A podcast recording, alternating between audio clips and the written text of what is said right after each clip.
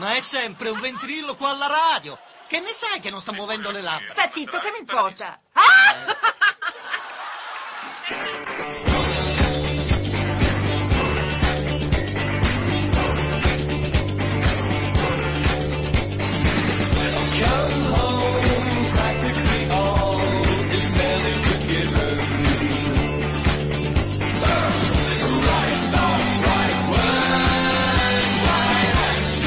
Ah, rieccoci, rieccoci qua. Voi pensavate che vi avremmo lasciati soli, invece no, non vi lasciamo soli. Noi siamo qui e siamo pronti a ripartire per un'altra settimana al Cardio Palma all'insegna di Uguale Noi, il programma del mattino di Radio Cooperativa che vi tiene compagnia finché vi alzate, finché vi lavate i denti, finché prendete la macchina per andare al lavoro e finché decidete di scappare alle Bahamas con il vostro vicino di casa o la vostra vicina di casa. Buongiorno a tutti, sono il vostro Riccardo Cane e questa è una nuova puntata di Uguale Noi. Oggi è il 14 di marzo e caspita, è già passato un mese del San Valentino. È un mese che non becco bacetti della mia ragazza perché non le regalo i fiori. No, non è vero, le ho regalati i fiori l'8 marzo. Ma, ma comunque i bacetti sono sempre troppo pochi. Vi svelo un piccolissimo segreto, un fuori onda di uguale noi. Allora, quasi tutte le mattine, quasi tutte le mattine, un'ascoltatrice o un ascoltatore ci telefona prima di andare in onda, nello spazio che intercorre fra, diciamo, eh, nella, quando c'è lo spot di Mario Brusamolin e, e, e, la sigla, diciamo così, per dirci buongiorno, ci piace il vostro programma, grazie mille e attenzione perché avete questo quel problema, eh, lo so, purtroppo spesso e volentieri abbiamo qualche problemino, ma insomma niente di, di grave, cose che dobbiamo risolvere e risolveremo. Non vi preoccupate che la qualità di questa radio sta aumentando e andrà sempre in aumento. E, però io volevo dire questo ai nostri, ai nostri, ascoltatori che ci chiamano prima di incominciare, grazie mille perché ci date la carica per cominciare alla grande la mattina. Uh, io come sapete io lunedì sono da solo, quindi niente Lorenzo, niente Anna e sarà una puntata un po' di servizio, nel senso che la settimana scorsa abbiamo cominciato a vedere un po' quali saranno le formazioni eh, a, per le prossime elezioni amministrative che saranno non si sa bene quando, fra aprile e giugno eh, ancora il governo deve decidere, si deve pronunciare su questa cosa e in, in un bel po' di comuni veneti, perché credo 89 comuni veneti, qualcosa del genere, cioè molte decine di comuni veneti, fra cui qualche grande città, Verona, eh, Padova, eh, Belluno andranno al voto eh, e più un X paesi assortiti, grossi anche, quindi niente di trascurabile, anzi.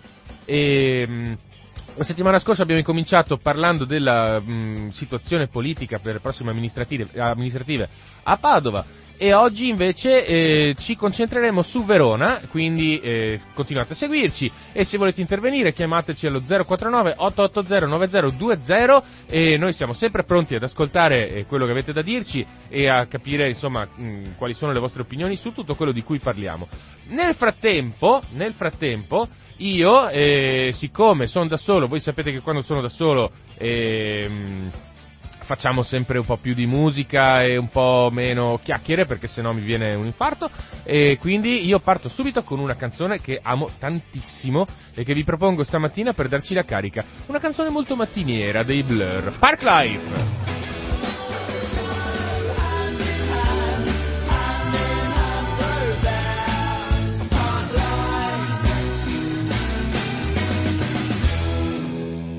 Ah beh, ah beh, beh, beh, beh, beh, beh, vabbè, allora così, se me la mettete così, io parto anche un po' più di buona lena. Ecco, questa Park Life è un, una canzone che a me piace tantissimo. Credo che sia uscita nel 96. Eh, l'album omonimo eh, dei, dei, sempre dei Blur era quel periodo in cui c'è stata un po' una replica della diatriba Beatles eh, Rolling Stones, no? All'epoca erano Oasis e Blair. Io sono sempre stato più per i Blair e anche adesso sono per i Blair e ho dei, degli amici che tutte le volte che, vedono, che sentono una cover band degli Oasis si sfiondano e vanno ad ascoltarla, io invece non ce la faccio. Eh, già il concetto di cover band per me è un po', è un po al limite del, dell'auto, dell'autosabotaggio, per quanto mi riguarda, eh e più degli Oasis no. Non c'è nessuna cover band dei Blur però, eh vabbè, eh, ci sarà una ragione, ci sarà un perché. Detto questo, eh, voi lo sapete che cosa succede adesso, vero? Certo che lo sapete. questo è il mio momento di sfogo mattutino perché la mia cultura si spreca e soprattutto la cultura internet che, che, che io sfoggio impropriamente perché, perché la leggo su Wikipedia, quindi vabbè insomma. Abbiamo la tecnologia, usiamola.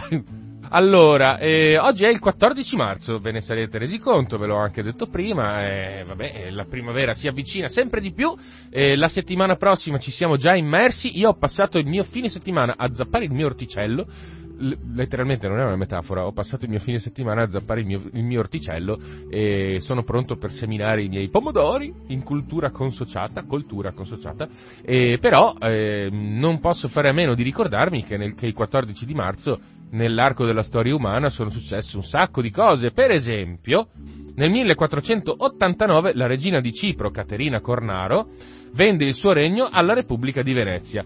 Sarebbe bello sapere se, se il suo nome, Caterina Cornaro, deriva dal, dai nobili veneziani o ha dato origine ai nobili veneziani. Sarebbe veramente bello capirlo. Prima o poi lo scoprirò. Comunque, a me ha fatto ridere questa notizia per, per due ragioni. Prima di tutto, ehm, perché così, no? Cioè, che cosa ha da vendere? C'è chi vende la maglietta che non mette più, c'è chi vende la motocicletta del papà che è rimasta in garage, c'è chi vende la moto zappa del nonno che non usa più, e questa si è venduta un regno, il regno di Cipro. Caspita, eh, sai che Club Med che veniva fuori se soltanto fosse esistito il turismo di massa all'epoca?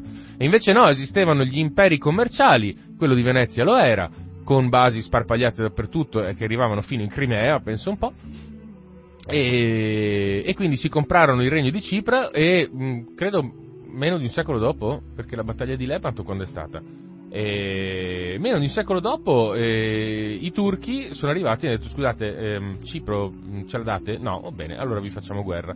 E c'è stata la, la guerra, quella Famagosta, Marcantonio Bragadini, eccetera, eccetera, e, che poi ha portato appunto alla battaglia di Lepanto e a quella che 1571, quindi meno di un secolo dopo, eh, ha portato alla battaglia di Lepanto che è quella che ha sancito sostanzialmente l'inizio del, dell'arretramento veneziano nel Mediterraneo, che poi si trascina fino al, fino al tardo Settecento.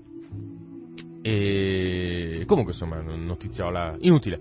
1492, voi direte, ah, l'anno della scoperta dell'America. Sì, ma anche l'anno in cui la regina Isabella I di Castiglia ordina ai suoi 150.000 sudditi ebrei di convertirsi al cristianesimo o di venire espulsi quelli che si chiamarono marrani all'epoca e che poi vennero, mh, mm, come dire, sospettati di continuare a praticare l'ebraismo in segreto, cosa che effettivamente insomma si può anche credere perché, cioè, io sono ebreo, mio papà è ebreo, mio nonno era ebreo, mio bisnonno era ebreo, tu arrivi mi dici no, convertiti, se fuori dalle valle. Eh, vabbè, insomma, non è simpatica come cosa, no? Fra l'altro anche su questa cosa qua si, si, si inserisce Venezia, perché c'era questa, questa, famiglia mm, nobiliare, non mi ricordo se portoghese o spagnola, i Nasi, che erano nobiliari, non erano nobili, erano ebrei, erano straricchi, proprio iper straricchi, facevano, avevano un, un fatturato mm, praticamente che era pari al prodotto interno lordo dei Paesi Bassi, che erano una delle più grandi mm, potenze commerciali europee, e questi qua praticamente divennero marrani, si convertirono, poi continuarono a praticare l'ebraismo in, in, segreto e gradualmente si spostarono verso Venezia e andarono a vivere poi a Venezia perché? Perché Venezia era la porta per l'Oriente. Era uno dei pochi collegamenti che l'impero ottomano aveva col continente europeo, quindi poi hanno preso una loro barchetta in segreto, sono spostati a, a Costantinopoli e lì sono tornati ebrei perché, al contrario dell'Europa, all'epoca l'impero ottomano che era musulmano ma tollerava tranquillamente che tu potessi essere ebreo, cristiano. Eh, l'importante è che tu non fossi politeista perché a loro quello dava fastidio. Comunque insomma, eh, cose, cose, effetti collaterali. Altro effetto collaterale di questa cosa dei marrani e dell'espulsione degli ebrei è la, l'Inquisizione spagnola, che fu cattivissima e cominciò con gli ebrei per poi passare ai, eh, agli eretici, a qualsiasi forma, ma in realtà era più che altro una forma di controllo sociale, tanto è vero che veniva esercitato congiuntamente dalla Chiesa e dallo Stato, nel senso che non era come in Italia dove l'Inquisizione era un tribunale ecclesiastico che operava in vari paesi ma solo ed esclusivamente ecclesiastico. Lì veniva spinto e, ehm, come dire, sostenuto attivamente dallo Stato, invece che eh, come, come, appunto nella Repubblica di Venezia dove era apertamente osteggiata dallo Stato l'Inquisizione e comunque era molto più tacchente di quello che era in Italia. 1847 a Firenze viene rappresentato per la prima volta il Macbeth di Giuseppe Verdi. E torniamo sempre su Giuseppe Verdi che, eh, caspiterina, eh, ha segnato evidentemente, eh, Enrico Enrichi lo saprà, ehm, ha segnato il passo della vita culturale italiana negli ultimi due secoli, perché insomma noi ancora, tre secoli quasi, perché noi stiamo ancora andando avanti parlando di Verdi, che ha avuto una carriera fra l'altro lunghissima, perché è morto nel 1901 se non sbaglio, e, e nel 47, nel 1847 già rappresentava le sue opere ai massimi livelli in Italia, per cui cioè, pensatevi voi più di 60, 60, anni di carriera più o meno, 60 anni di carriera ai vertici della musica lirica mondiale. Grandissimo Verdi. 1848. Pio IX, dopo aver istituito i consigli comunali e provinciali, la consulta di Stato e la Guardia Civica, concede la Costituzione con il, con il documento nelle istituzioni. Ehm, Pio IX ebbe una strana involuzione. Eh, in quell'anno lì mandò Durando a partecipare alla prima guerra d'indipendenza, quella con Carlo Alberto, mh, le cinque giornate di Milano, la conquista della Lombardia, dopo hanno perso la Lombardia, insomma, la prima guerra d'indipendenza italiana quella che abbiamo perduto. Ecco. Eh, lui mandò questo mh, generale, diciamo, vecchio rivoluzionario, vecchio, non tanto vecchio, comunque un già rivoluzionario, reduce dei moti del 21 e compagnia, eh, Durando, eh, con a, alla testa di un esercito pontificio eh, a dar manforte ai piemontesi. Per cui in quel periodo Pio IX era già, eh, sosteneva diciamo, il, il, il risorgimento scusate, e l'unità d'Italia attivamente, tant'è vero che aveva concesso la Costituzione e aveva nominato un ministro, un ministro laico, pensate, cioè lo Stato della Chiesa col potere temporale dei papi che, eh, che istituisce, eh, che nomina un ministro laico, Pellegrino Rossi. Però Pellegrino Rossi era un mega moderato, invece tantissimi si aspettavano un, eh, come dire, un, un'opera politica più radicale, diciamo così, per cui lo ammazzarono a coltellate. A quel punto Pio IX decise che eh, i rivoluzionari, eh, cioè i, i quarantottini, diciamo, lo accopparono a coltellate e, e a quel punto eh, Pio IX decise che, ah, va bene, allora evidentemente non vi meritate niente, quindi via ministro laico, torniamo con i ministri tutti quanti, del, tutti quanti ecclesiastici, via la Costituzione, eccetera, eccetera. Risultato, rivolta, il Papa scappa, Repubblica Romana, Garibaldi arriva in Italia, eh, mm, i francesi arrivano in Italia, assediano Roma, prendono Roma, insomma un casino. Il 48 eh, è rimasto come nome proverbiale mica, mica per niente. 1861 il tricolore diventa, diventa la bandiera del Regno d'Italia. Eh. Esiste sempre una data di inizio per queste cose, evidentemente. E quella, per quanto riguarda il tricolore, anche se era già stato adottato, mi sembra, dalla Repubblica Cispadana, eh, ai tempi di Napoleone, ehm, per il tricolore è il 1861, eh, quando giustamente insomma, scatta l'unità d'Italia e abbiamo bisogno di una bandiera e adottiamo finalmente il, tri- il tricolore.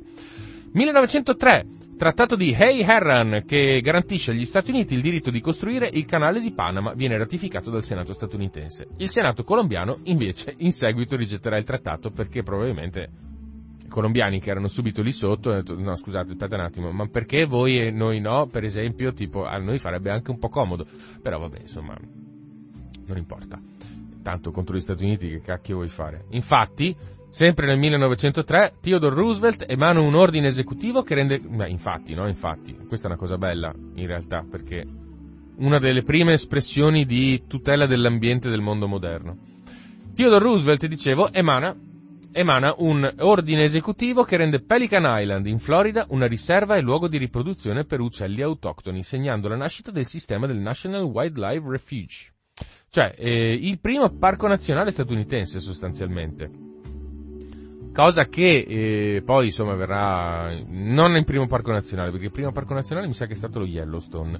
Quello era proprio un'area protetta, cioè il primo esempio di ehm, come dire, di ehm, tutela integrata della fauna e della flora.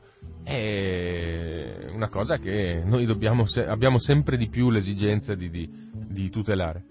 1943, bel saltone, 40 anni. 1943, seconda guerra mondiale, i tedeschi liquidano il ghetto di Cracovia, migliaia di ebrei vengono inviati nei campi di sterminio. Lo so che non è particolarmente bella questa cosa né serena, però vi ricordate Schindler List? La scena della liquidazione del ghetto? Bene. Quella scena lì si rifà proprio a questo evento storico, la liquidazione del ghetto di Cracovia che era mh, probabilmente uno dei più numerosi ghetti della Polonia. E da quel momento in poi non l'è più stato, vabbè, eh, i nazisti purtroppo sappiamo come sono. 1951, guerra di Corea, per la seconda volta le truppe delle Nazioni Unite riconquistano Seoul. La guerra di Corea, mh, come dire, è stato un evento storico abbastanza strano, a parte che hanno sfiorato il conflitto termonucleare, vabbè lasciamo perdere perché poi questo porta alla mente eh, eh, espedienti attuali che meglio non ricordarci che possono succedere. Ehm, no, ma la cosa bella è che la Corea del Nord invase la Corea del Sud e la conquistò praticamente tutta, tranne una testa di ponte attorno a Busan, se non sbaglio, vabbè. Poi arrivò, eh, arrivarono le Nazioni Unite e con gli americani sostanzialmente. Parteciparono anche gli italiani, eh?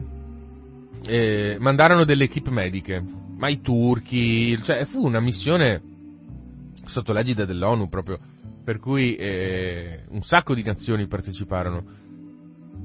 E andarono avanti, riconquistarono tutta la Corea del Sud, entrarono in Corea del Nord, conquistarono Pyongyang e arrivarono a ridosso del fiume Yalu, che è il fiume di confine fra la Corea e la Cina. A quel punto i cinesi si incazzarono e invasero praticamente la Corea del Nord e ricacciarono indietro i, i, gli alleati fino quasi ai punti di partenza.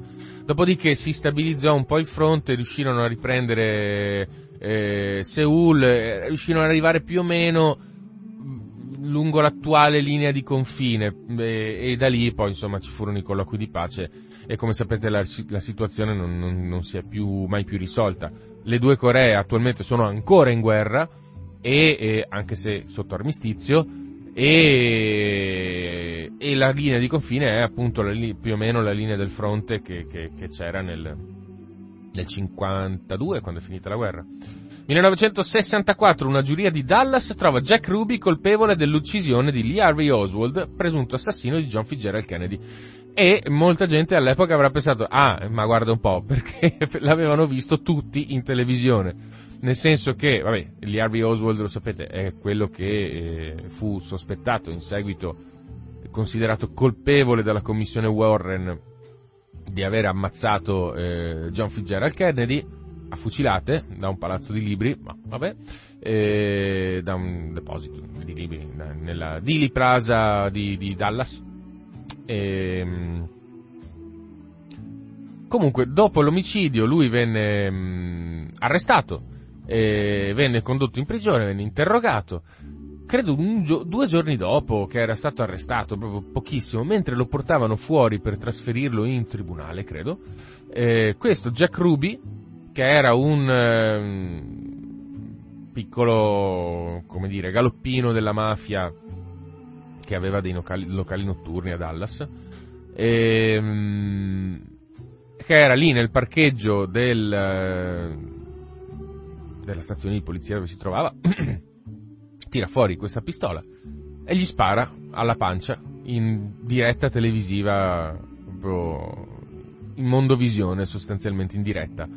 Quindi l'avevano visto tutti che era, cioè, che era stato lui ad accopparlo, per cui vabbè. Eh, in effetti eh, era il 64, vabbè, un anno dopo, insomma, praticamente l'hanno processato qua, non dico per direttissima, ma quasi, perché questo è successo nel novembre del 63 e nel marzo del 64 già Jack Ruby è stato dichiarato colpevole, per cui veramente per direttissima.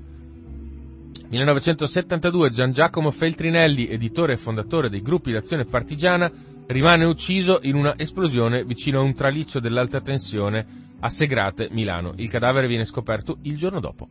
E, beh, lo sapete, no? Feltrinelli, Giacomo Feltrinelli, di area anarchica socialista, ehm, in realtà aveva, aveva, eh, messo su questo gruppo che eh, sostanzialmente molti considerano terrorista, ma in realtà mh, loro erano volti più che altro a sabotaggio eh, vabbè, insomma, comunque erano anni complicati e molti di voi lo sapranno molto meglio di me, ma Gian Giacomo Feltrinelli è rimasto un po' come una figura di imprenditore ehm, illumina- illuminato e intellettuale anche che non, eh, non cedeva, diciamo, al benessere e manteneva il punto sui suoi, sui suoi, come dire, mh, sulle sue convinzioni ideologiche e ideali che si possono criticare, si può criticare tranquillamente il suo, eh, il suo operato, non ha ammazzato nessuno, per cui vabbè, ha attivamente sostenuto però effettivamente dei gruppi che invece facevano un po' più di macello, ma quello che eh, possiamo dire è che almeno non, non cedeva all'imborghesimento totale. Perché era ricco, eh? cioè, insomma, il, il gruppo Feltrinelli eh, ce l'abbiamo ancora ed è uno dei più grandi editori italiani, per cui insomma sappiamo benissimo che cosa facevano all'epoca. 1982 ad Arnhem i Metallica si esibiscono dal vivo per la prima volta. I Metallica si esibiscono dal vivo per la prima volta. Hai capito che è? Cioè, i Metallica, la trash metal band più famosa del mondo che continua a fare dei concerti che spaccano tantissimo. Oramai hanno 60, cioè esattamente 40 anni fa per cui oramai hanno 60 anni, 58, non lo so quanti anni potevano avere nell'82, erano dei ragazzetti, però comunque sono 40 anni che vanno in giro, fanno dischi ancora strafighi e continuano a fare dei concerti dove centinaia di migliaia di persone vanno e dove si respira un'atmosfera di pura adrenalina. Mamma mia, i metalli che dopo mi metto sul pezzo. 1989 il presidente statunitense George H.W. Bush vieta l'importazione di fucili d'assalto negli Stati Uniti. Eh beh, perché evidentemente ne hanno già abbastanza per i cavoli loro, cosa gliene frega di importarli? Bisogna proteggere un florido mercato, un florido sistema produttivo autoctono, eh, un po' di protezionismo non fa mai male, caspiterina. 1991, dopo 16 anni in prigione per un presunto attentato dinamitardo dell'Ira in un pub, i sei di Birmingham vengono scarcerati quando un tribunale determina che la polizia aveva fabbricato le prove. E... Vi ricordate il nome, in nome del padre? Ecco, quel film è ispirato a questa vicenda. Eh, in realtà erano dei ragazzi che, bene o male, non, non avevano non avevano capito come girava il mondo, che si sono trovati nel posto sbagliato nel momento sbagliato, ecco, e hanno pagato con eh, qualcuno con la vita, nel senso che qualcuno ci è rimasto secco in, in prigione, se non sbaglio, e, mh, mm, ma insomma, mh, mm, con la, la, la, li, nel modo peggiore che era concepibile allora dal sistema giuridico britannico. 1995 Norman Targard diventa il primo astronauta statunitense a viaggiare nello spazio a bordo di un veicolo russo. E magari ci fosse ancora questa collaborazione fra russi e occidentali. Porca miseria, no, adesso ci dobbiamo scannare. Una volta le nostre preoccupazioni erano definire quali erano le responsabilità, gli oneri e gli onori di viaggiare insieme nello spazio. Adesso hanno minacciato recentemente, no, minacciato, hanno rilevato che con le sanzioni russe la, la stazione internazionale potrebbe cascare sulla Terra. Vabbè, io non so. Viviamo in, eh, come diceva mio padre, mala tempora currunt. 2004 Vladimir Putin viene rieletto presidente della Russia e per la sedicesima volta, no, sedicesima no, ma credo che questa fosse la seconda perché lui credo che andò al potere nel 98 nel 99 in Russia, quindi questa fu la seconda volta che lo, rielessero poi sapete che ci fu la pausa Medvedev perché non poteva fare più di due mandati, poi è ritornato a fare il presidente della Russia ancora, Quindi insomma eh, non è uno che ci si toglie dalle scatole con tanta facilità Vladimir Putin, assolutamente no. 2008, Tibet. L'esercito della Repubblica Popolare Cinese spara sui monaci manifestanti. Decine i morti, perché effettivamente anche la Cina, su cui torneremo tra poco perché abbiamo una notiziola concernente anche la Cina, e le sue responsabilità nella, nel fregarsene dei diritti civili e nell'invadere paesi stranieri che non gli fanno assolutamente nulla di male, eh, ce l'ha effettivamente, per cui sì, non è che stiamo parlando di un mondo in cui buoni e cattivi sono nettamente divisi da una linea di confine che tutti quanti possono vedere, assolutamente no. C'è chi gioca in attacco, c'è chi gioca in difesa, ma comunque tutti quanti prima o poi hanno attaccato e si sono difesi. Detto questo, io mi faccio una pausetta musicale e ovviamente che cos'è che posso mettervi su? Ma certo, i Metallica e ci mancherebbe altro, chiedo scusa. Whiskey in the Jar!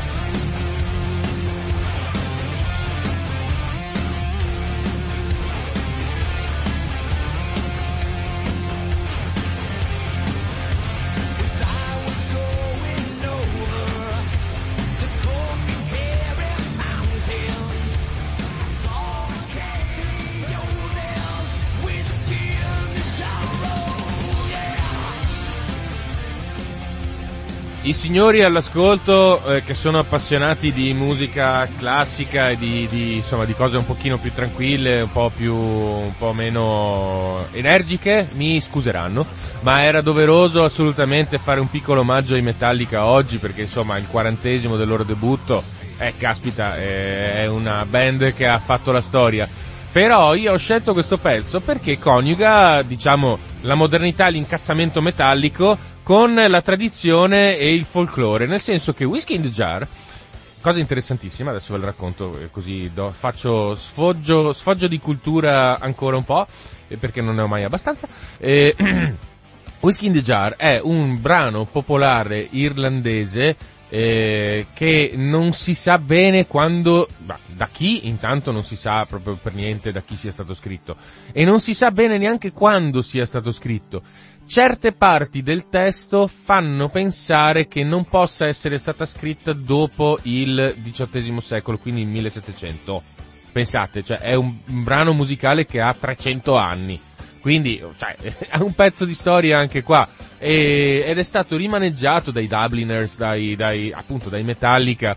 E, e, ricorre, ricorre, ricorre perché è effettivamente figo. Parla di un uomo che viene tradito, un, insomma, un, eh, come dire, eh, un bandito, ok, un, un brigante che viene tradito prima da sua moglie e poi dalla sua amante, forse perché aveva una moglie e un amante, fessacchiotto, eh, se vuoi evitare che ti tradiscano, non tradire tu loro per primo. Comunque, eh, siamo arrivati al momento buon compleanno, buon compleanno ad Alberto di Monaco. Eh, lo sapete, è il re, è il re di Monaco. Eh, che devi fare? Tanti auguri, buon compleanno. Tanti auguri a Diana Arbus, una eh, fotografa di una delicatezza e di una raffinatezza veramente rare, newyorkese, eh, ebrea di origini russe, eh, la quale purtroppo morì nel 1971, se non sbaglio, eh, era un po' depressa, ehm, la quale, eh, fra l'altro, eh, fu una delle poche street, eh, street photographers americane ad usare una macchina giapponese, perché lei era eh, appassionata di Pentax, e si trovava benissimo con la Pentax, tantissimi usavano la Leica, la Voigtlander, invece no, lei usava la Pentax che all'epoca veniva considerata schifezza praticamente da, dalla maggior parte dei, dei, fotografi, ma a lei piaceva proprio il formato. Ehm, lei espose, espose al, al, MoMA, eh, cioè al, al, Guggenheim, ebbe borse di studio dalla fondazione Peggy Guggenheim, per cui anche lì ai massimi livelli eh, dell'arte della fotografia internazionale, insegnò fotografia, eh, però insomma il suo male di vivere la portò via. Tanti auguri a Simon Biles, atleta statunitense. Eh, tanti auguri a Michael Crane, Michael, scusate, Michael Kane, eh, attore. Eh, allora, se voi guardate su Wikipedia la lista dei film che ha fatto, ehm, ci mettete 10 minuti solo per arrivare in fondo, ok? ne ha fatti veramente tantissimi, lui è del 33, per cui ha 89 anni, ancora è lì, bello, tranquillo, che fa il suo lavoro e che non accenna minimamente a volersi fermare e buon per lui, che il Signore ce lo conservi fino al giorno del giudizio perché è un bravissimo attore e se volete un eh, riferimento a un film che, pos- che, ha fatto che magari avete visto, se avete visto le regole della casa del Sidro, lui è il medico, quello che regge l'orfanotrofio. E tanti auguri a Albert Einstein che invece ci ha lasciati negli anni 50 ma che è stato un eh, intellettuale che ha segnato eh, da, un punto di svolta nella storia del Novecento, non solo dal punto di vista scientifico, ma anche dal punto di vista sociale, perché le sue scoperte, le sue int- intuizioni, una mente geniale, vabbè lo sapete tutti chi era Albert Einstein, non è che ve lo devo raccontare, hanno, l- sua, il suo relativismo ha influenzato la filosofia, l'arte, il modo di vivere, l'ideologia, di tutto, cioè lui ha le sue idee e le sue intezio, int, intuizioni hanno modificato radicalmente il vivere quotidiano delle persone lungo tutto il Novecento e anche adesso. Tanti, tanti, auguri a Valentina Cenni, artista e attrice italiana, lei è dell'82 di Riccione, se non sbaglio, bravissima e, vabbè, lo dico da estimatore, molto bella. Però vabbè, insomma, è una, una, ragazza con i capelli rossi. Io ho una deformazione per le ragazze con i capelli rossi. Mi, mi piacciono quasi, quasi in automatico.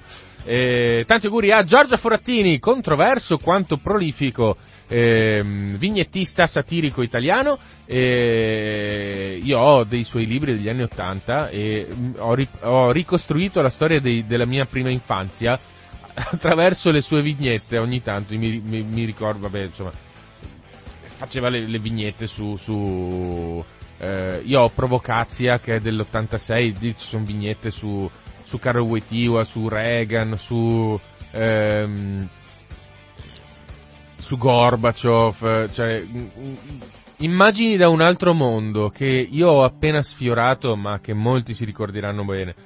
E tanti auguri a Quincy Jones, vate della black music americana, cioè a Quincy Jones si sono ispirati tutti, tutti dopo gli anni 60 sostanzialmente, e mh, fra cui Will Smith, vi ricordate il principe di Bel Air? Beh, la, la, direzione artistica mi sembra che fosse di Quincy Jones, se non sbaglio, comunque vabbè. E, tanti auguri a Vittorio Emanuele II, primo re d'Italia, Seco- Vittorio Emanuele II, ma primo re d'Italia. E questa cosa qua non è che non abbia senso, eh? cioè non è che non, non, non ha senso dirla sta cosa, perché lui, quando for- fondò il Regno d'Italia, non cambiò nome, non divenne Vittorio Emanuele I re d'Italia, malgrado fosse stato Vittorio Emanuele II re di, del regno di Sardegna. E questo a significare che non c'era mica una soluzione di continuità fra il regno di Sardegna e il regno d'Italia, che non è un bel modo per incominciare, eh? cioè, è un po' come dire ai campani, guardate che non è che siamo un nuovo regno, siamo una nuova nazione, ma io vi ho conquistati, fra virgolette. Poi adesso non è che voglio, mh, mm, come dire, dar spalla a, ai neoborbonici, però effettivamente, insomma, magari un segnale in più di distensione poteva anche darlo. E tanti auguri a Umberto I, eh, figlio di Vittorio Emanuele II, che è nato il giorno del suo compleanno, eh, insomma mi pareva carino ricordarlo, eh, che fu accoppato da un anarchico, eh, credo quando, nel 900, nel 1900? Sì? Non mi ricordo quando esattamente, comunque insomma fu accoppato da un anarchico. E, e vabbè insomma, come sapete gli anarchici spesso e volentieri intendono l'anarchia come un, un'ideologia, una filosofia politica volta alla limitazione del, del troppo potere da parte di una sola persona, per cui eh, era accettabile all'epoca, dal loro punto di vista, accoppare un monarca. Eh, insomma, ci vuole anche fegato per farlo. Tanti auguri a Michele Riondino, attore italiano, e con Michele Riondino abbiamo finito la nostra sfilza di compleanni e passiamo al meteo che per la giornata di oggi eh, in effetti eh, non sarà male. Tempo ancora stabile, inizialmente soleggiato nelle prime ore della mattina, seguirà eh, l'ingresso di nuvolosità a partire da ovest in mattinata con cielo parzialmente nuvoloso o nuvoloso su buona parte della regione delle, nelle ore pomeridiane. Possibile formazione di foschia in pianura dalla serata, precipitazioni assenti, temperature in contenuto aumento un po' più sensibile nelle minime. Non ci toglieremo dalle scatole l'inverno ancora per questa settimana, scordatevelo perché verso la fine della settimana calano ancora, per carità non chissà quanto, eh, c'è una roba normale, eh, credo che in teoria non dovrebbero andare neanche sotto zero la notte però ecco, prima di piantare i pomodori io aspetto magari un pochino perché sennò me li brucia il gelo. E detto questo, finita la prima parte della nostra trasmissione, io mi riposo un altro po', vi mando un altro pezzettino musicale che però, eh, sappiatelo, è bellissimo anche questo, e in attesa di partire con il corpo del nostro programma Altre forme di vita dei Blue Vertigo.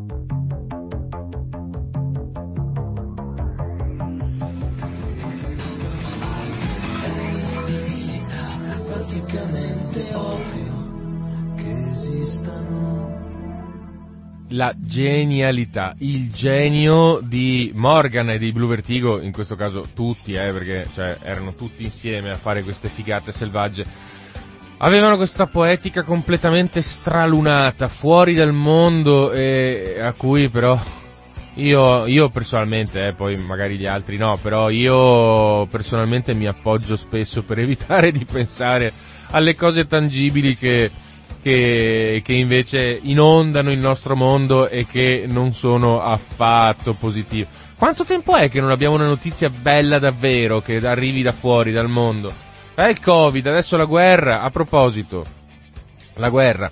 Prima di partire con l'argomento principe, eh, magari possiamo eh, dare un piccolo aggiornamento su quella che è la situazione in Ucraina, che continua a essere tragica, eh, a Mariupol si rischia il peggio, eh, la popolazione, Mariupol sapete oramai è assediata da quattro lati, eh, la città sul mare d'Azov fra, fra diciamo, la Crimea e il confine russo è assediata da quattro lati, i corridoi umanitari non funzionano, la popolazione ormai è allo stremo senza cibo, cibo e medicine, Odessa che è l'altra città sul Mar Nero fra la Crimea e il confine con la Moldavia, con la Romania, ehm, a cui i russi stanno puntando per tagliare proprio le comunicazioni marittime della, dell'Ucraina.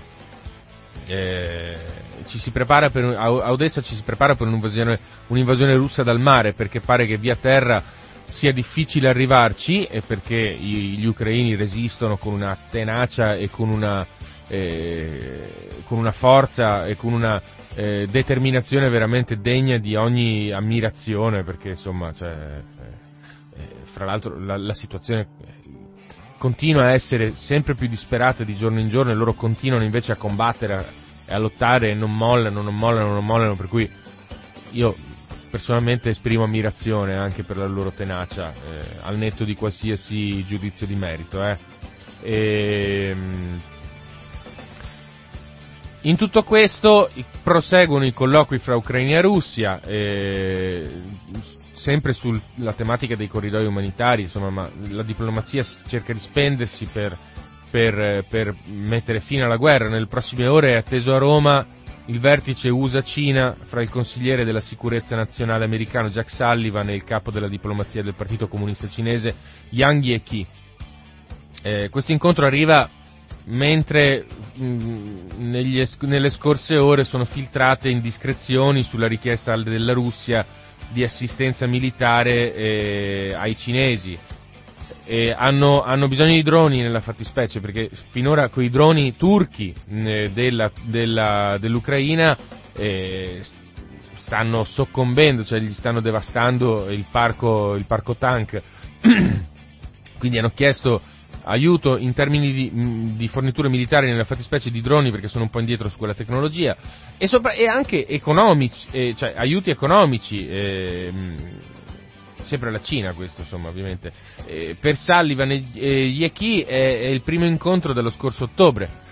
Non è che sia i cinesi che, che, gli occidentali si stiano parlando tantissimo, ehm, è il primo faccia a faccia da quando è iniziata la guerra la Cina non ha mai condannato l'attacco di Mosca, però quando è stata proposta la moratoria sul, la moratoria, insomma, eh, la condanna sulla, alle Nazioni Unite sulla, sull'attacco a Mosca, eh, la Cina si è astenuta senza prendere posizioni e questo è stato considerato come un, eh, un, come dire, un segnale mm, di apertura nei confronti dell'Occidente da parte della Cina, eh, però eh, dopo, dopo poco Xi Jinping eh, ha eh, detto che la guerra è responsabilità dell'Occidente perché la Russia si sente accerchiata, eccetera, eccetera, quindi quello è stato un segnale negativo. E, e alcuni giorni fa, non è che sia ritornato sui suoi passi, però mandano segnali contrastanti perché alcuni giorni fa, eh, sempre Xi Jinping ha usato la prim- per la prima volta il termine guerra, riferendosi alla, al conflitto in Ucraina, e questa parola qua mh, non esiste nel vocabolario di, di Vladimir Putin. Eh, pronunciarla significa non riconoscere quello che lui sta dicendo, ossia che lui sta facendo un'operazione militare limitata per, eh, per eh, tutelare gli interessi dei russi nel Donbass e nella Crimea eh, e farla finita con le violenze ucraine in quelle zone. Quindi, insomma, eh, segnali contrastanti da Pechino. Eh, vedremo se questo vertice chiarificherà un po' le cose. Insomma, mm, adesso io non è che eh, caldeggi una soluzione, sì, io caldeggio una soluzione, però sono affari miei, cioè è una questione mia personale. C'è chi ritiene che Putin abbia le sue ragioni, benissimo. Eh, di riffa o di raffa questa guerra deve finire, per cui eh, che i cinesi prendano posizione con o, con o contro Putin ehm, fa la differenza. Io spero che la prendano contro Putin mm, perché è il modo più immediato per fargli capire che si deve fermare. Eh, se la prendono con Putin, la sua posizione internazionale si rafforza e lui ha più, ehm, come dire, è presumibile che lui eh, rimanga più convinto di quello che sta facendo in Ucraina e che non ponga fine alle operazioni militari. Per cui io eh, spero che eh, la Cina eh, si pronunci a sfavore della prosecuzione della guerra per far capire a Putin che non è cosa e che deve fermarsi, perché altrimenti la situazione si aggrava. Nel frattempo il conflitto è a un passo dai confini con l'Unione Europea, perché dei missili russi hanno distrutto stanotte o ieri eh, una base militare a Javoriv, che è a, me- a metà strada fra Leopoli e il confine polacco. Leopoli eh, dista dal confine polacco 25 km, per cui siamo veramente, è una questione di centimetri, aiuto, e sono state uccise 35 persone e ferite 134 altre persone, fra cui anche alcuni olandesi affiliati alla legione straniera, perché come sapete l'Ucraina ha aperto le sue forze armate alle brigate internazionali. E Mosca in tutto questo rivendica di aver ucciso mercenari stranieri e distrutto armi straniere. E questa non è una cosa da prendere sotto gamba perché eh, mercenari stranieri significa che eh, lui riconosce il fatto che ci siano delle truppe di nazionalità europea eh, all'interno dell'esercito ucraino e che queste siano prezzolate, per cui insomma non è bellissima questa cosa. Fra le vittime del fine settimana c'è il giornalista americano Brent Renaud, eh, Renaud, eh, Renaud ucciso a Irpin, nei sobborghi di Kiev. Eh, sapete, Irpin è la, la, la mh, mm, cittadina a ovest di Kiev attorno a cui si sta combattendo una sperrima battaglia in questi giorni, eh, in cui la morsa attorno alla capitale ucraina si sta, si sta chiudendo.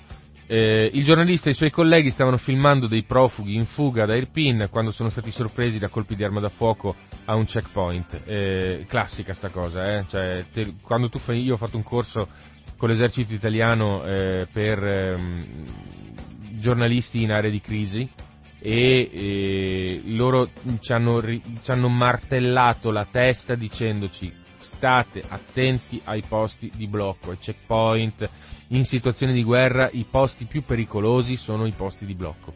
Affrontateli mai da soli, eh, se potete evitarli evitateli, mh, mm, tirate fuori soldi, portatevi dietro soldi, contanti, beni con cui barattare la vostra vita perché eh, capita spessissimo che queste cose succedano ai posti di blocco e in effetti a Brent Renault è successo a un posto di blocco, eh, ci dispiace tantissimo, un collega che, che, che muore eh, fra l'altro, insomma, non, non, non dovrebbero succedere, già non dovrebbero succedere le guerre, se succede anche che sparano i giornalisti è ancora peggio.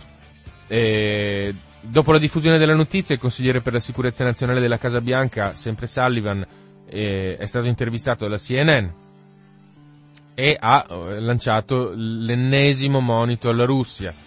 Subirai gravi conseguenze per quanto stai facendo, cioè eh, oramai le minacce eh, sono quasi vuote da quanto sono state ripetute, cioè veramente allo stremo. Intanto un altro sindaco ucraino è stato rapito dalle forze armate russe. Eh, vi ricordate che qualche giorno fa, eh, come si chiamava? Eh, Alexander Staku... Eh, aspetta. Mh, mm, no, come si chiamava? Eh, Ivan Fedorov, eh, sì, il, sindaco, il sindaco di Melitopol.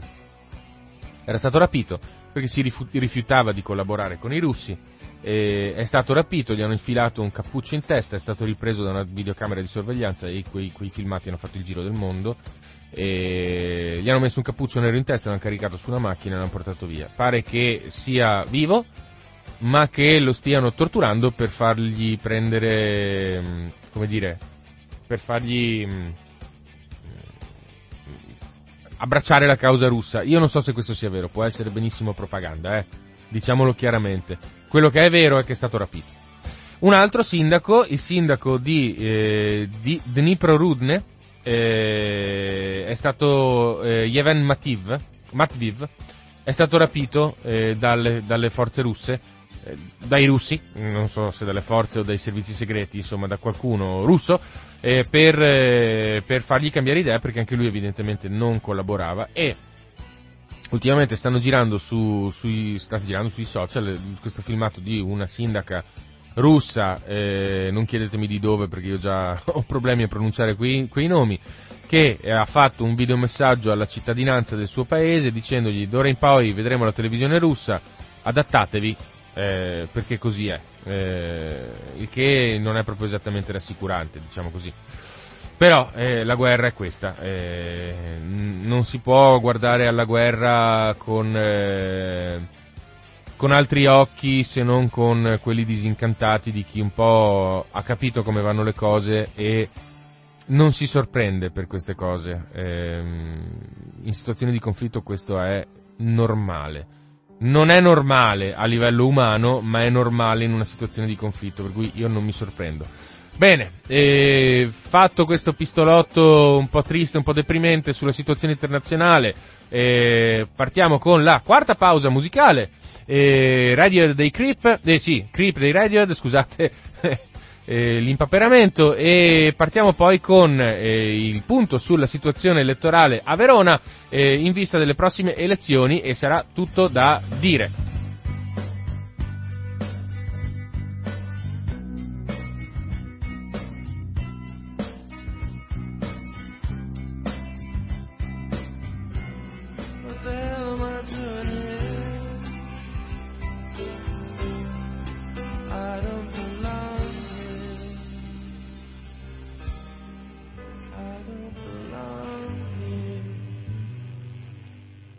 Questo è un pezzo storico, ragazzi, anche questo, e io lo so, è un po', un po tristino, però oh, per, chiudere, per, chiudere, il punto sull'Ucraina mi sembrava la cosa più bella. E... Uomini che strisciano, ragazzi.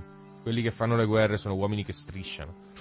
Comunque, eh, come vi ho anticipato, ehm, ci stiamo un po' occupando della situazione elettorale eh, in, eh, in, Veneto eh, per le prossime amministrative, che ancora non sappiamo quando saranno.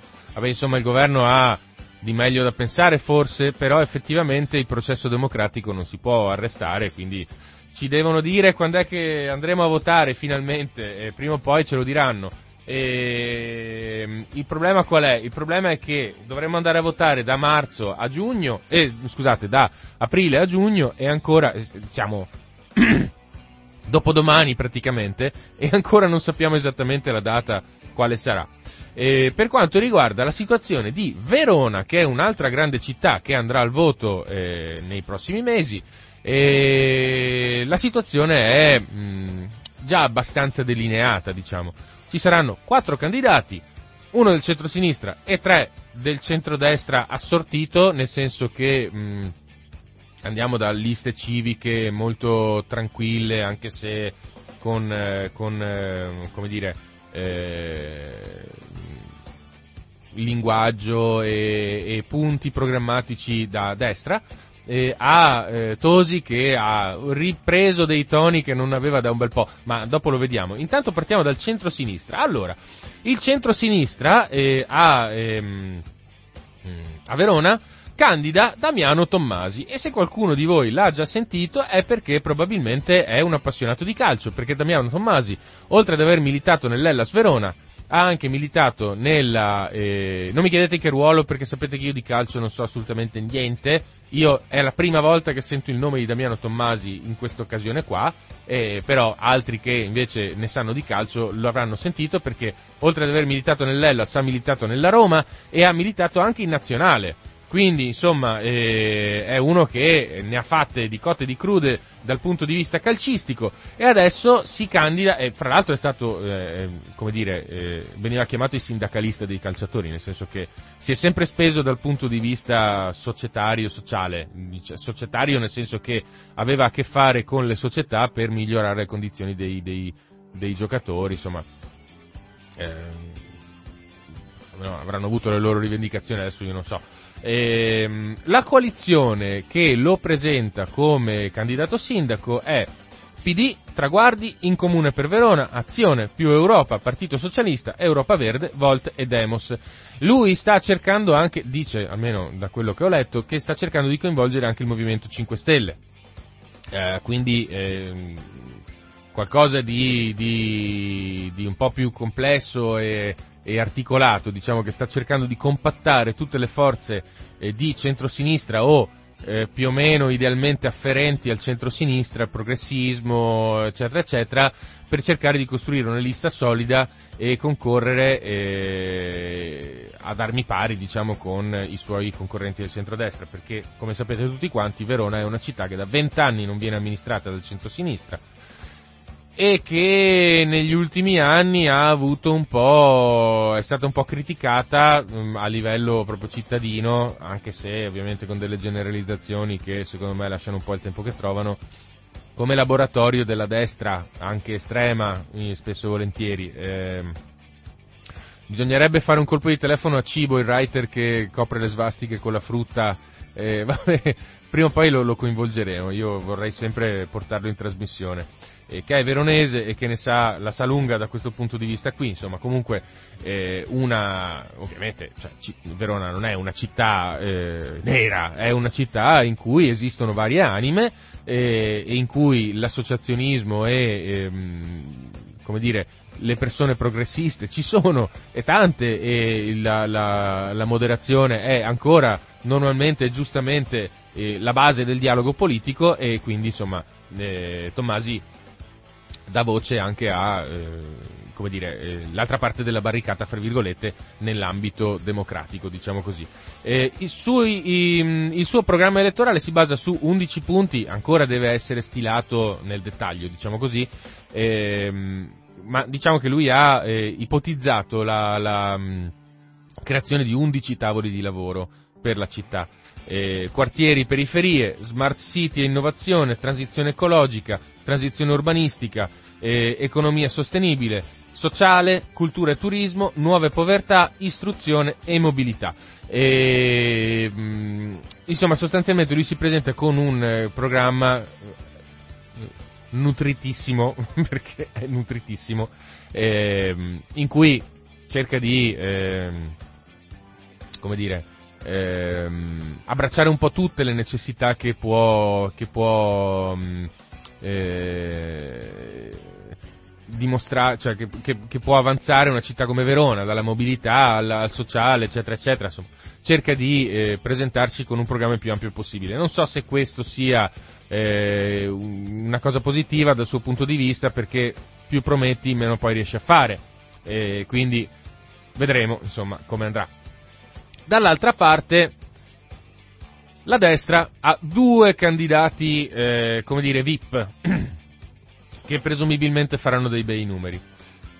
Il primo è Flavio Tosi, e lo conoscete tutti, eh, il sindaco di Verona dal 2007 al 2017, per cui dieci anni da sindaco di Verona, poi eh, la, la, lo scontro con, con, la Lega, con i vertici della Lega, con Matteo Salvini, ehm, eh, da cui si è distaccato, poi eh, da quel momento in poi è stato un, fra virgolette, cane sciolto della politica, in senso positivo, eh, eh, vestendo anche eh, come dire, usando toni anche un po' più moderati e un po' più tranquilli, cercando di smorzare i toni spesso e volentieri del dialogo eh, politico che vedeva coinvolta la Lega e ponendosi un po' come quella figura interme- intermedia eh, fra, non dico il centro-sinistra e la Lega, ma insomma fra il centro e la Lega, eh, con dei toni un po' più smorzati. Ecco, diciamo che questo mh, mm, sta venendo meno in questa campagna elettorale.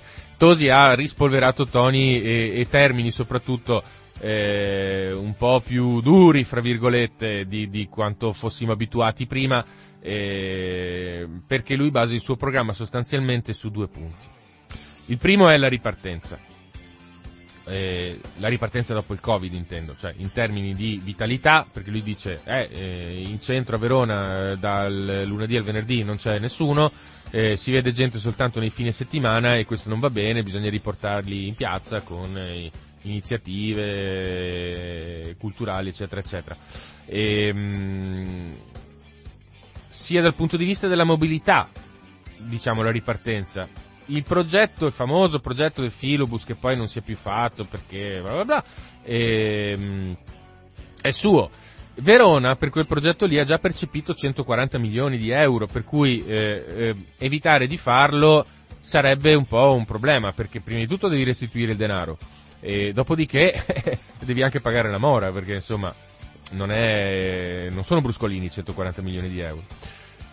Il secondo punto del suo eh, programma, sempre che di programma si possa già parlare perché appunto eh, non, non, è stato stilato eh, in modo dettagliato ancora è ovviamente il tema carissimo alla destra e che ricorre in ogni singola elezione che vede impegnati i candidati di destra è la sicurezza. E la stessa Lega lo ha ripetuto e straripetuto sta, il tema della sicurezza ed è bene o male un tema che ricorre in tutti i candidati di destra e lo stesso Tosi ci ha vinto le elezioni nel 2007 con la sicurezza e ha portato avanti il tema cercando di eh, implementare ancora di più la, appunto, la sicurezza, il decoro eh, delle, delle, varie eh, della, di Verona fino al 2017. Stavolta Verona si trova ad avere a che fare con il fenomeno delle baby gang, che è un fenomeno forse esacerbato, inasprito dal Covid, che però esce in cronaca ormai con cadenza mensile, mm, diciamo che non è una roba, un fenomeno che sconvolge la vita quotidiana dei veronesi, però oggettivamente eh, sui titoloni dei giornali ci va. Altra cosa, cosa è il decoro urbano. Ed è qui che Tosi inasprisce i toni, perché eh, ha ricominciato a parlare apertamente di accattoni usando questo termine, ok? Cioè, lui vuole sgomberare gli accattoni dal centro, ripeto, parole sue, non mie, ehm, richiamando la memoria quando nei suoi primi mandati aveva sgombrato il, camp- il campo rom di, Borgo, Bor- di Boscomantico e aveva ripulito il centro dai, uso sempre le sue parole, Vucumpra, ok? Io francamente non, non, riesco a capire per quale ragione eh, ledano il decoro urbano. Comunque vabbè, insomma, cavoli suoi. E Tosi si dice sicuro che se andrà al ballottaggio con Sboarina vincerà. Ma è sicuro anche che se Sboarina andrà al ballottaggio con Tommasi vincerà Tommasi. Cioè lui dice che Sboarina perde. Perché Sboarina ha disatteso un po', eh, un po' tutte le aspettative, diciamo così.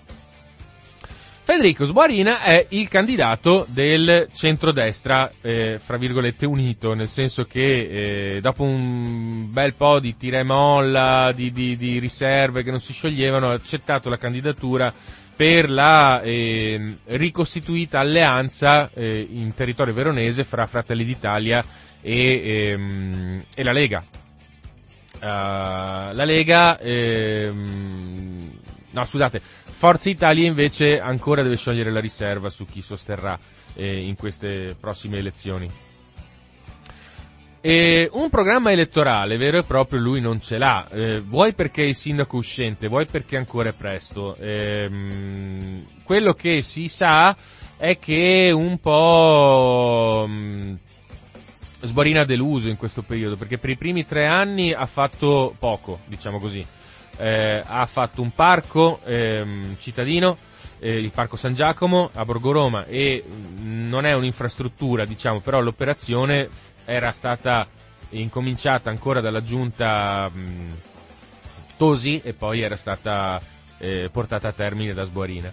Eh, per il resto eh, non ha fatto il tram, è da 30 anni che si parla del traforo delle Torricelle e non è stato fatto, eh, per cui insomma ha un po' deluso il suo elettorato, diciamo così, e quindi insomma la sua sarà una corsa un po' in salita.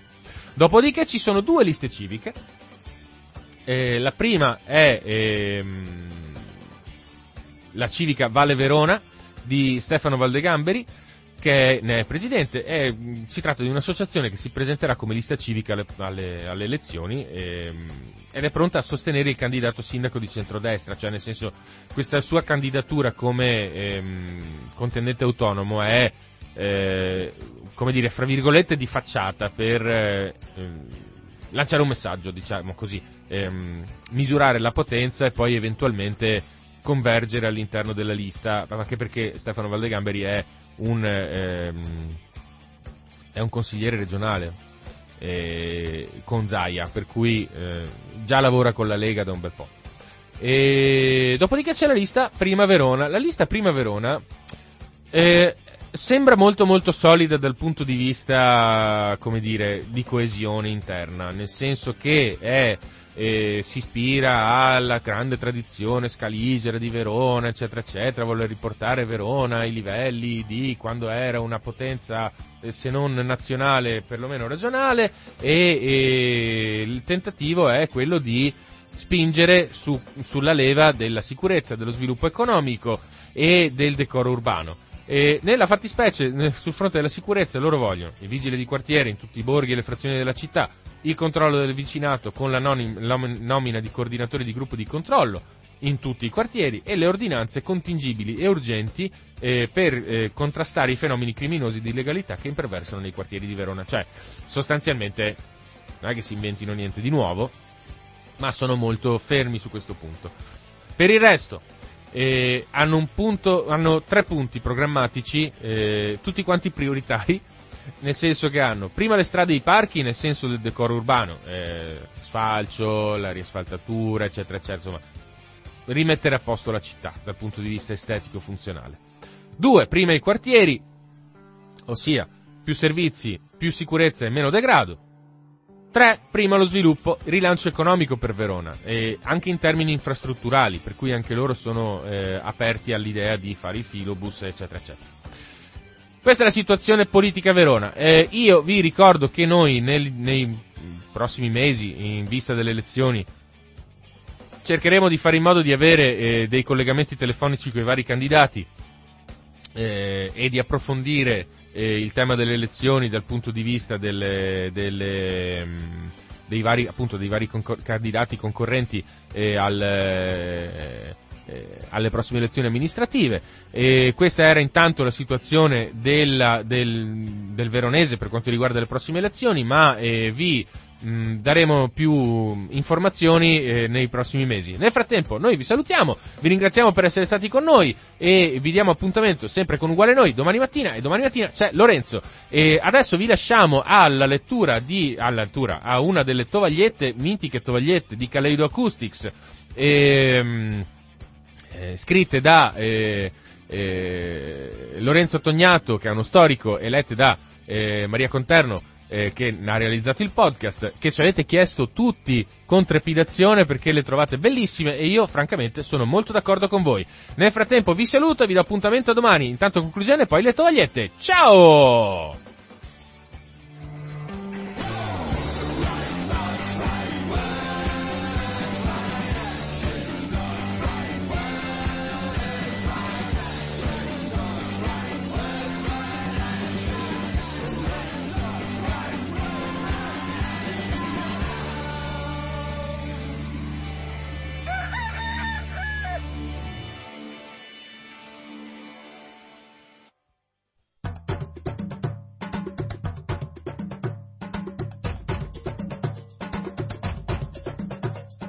La storia di oggi è quella di Giorgio e Isabella, i due figli meticci di un ufficiale italiano di stanza in Somalia negli anni venti.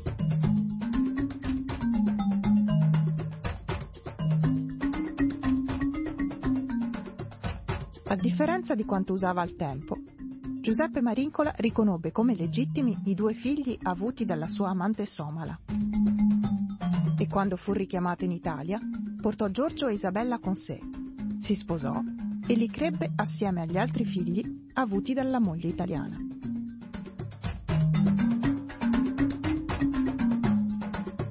Negli anni 30, mentre Isabella pativa le umiliazioni inflitte dalla matrice, ad iscriversi alla facoltà di medicina.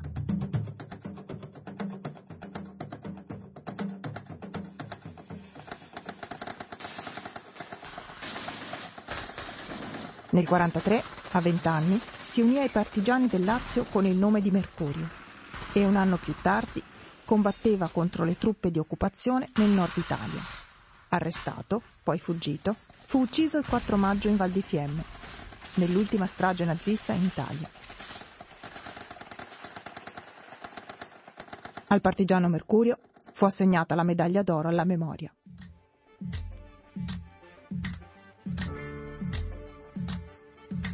In seguito alla morte del fratello, Isabella sfuggì alla matrigna e condusse un'esistenza libera. A Roma fece la modella per pittori e scultori, prima di diventare attrice e recitare al fianco di Silvana Mangano in Riso Amaro. Accidenti quanti soldati vanno in campo da queste parti.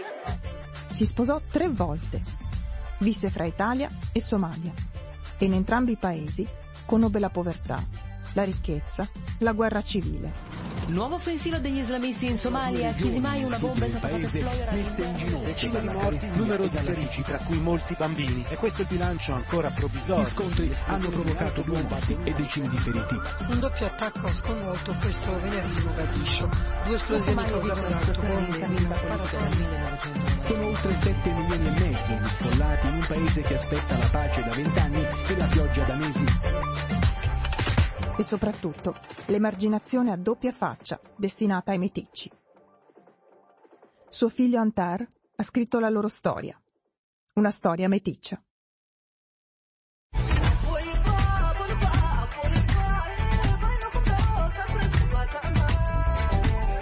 Le tovagliette sono un podcast prodotto da Kaleid Acoustics.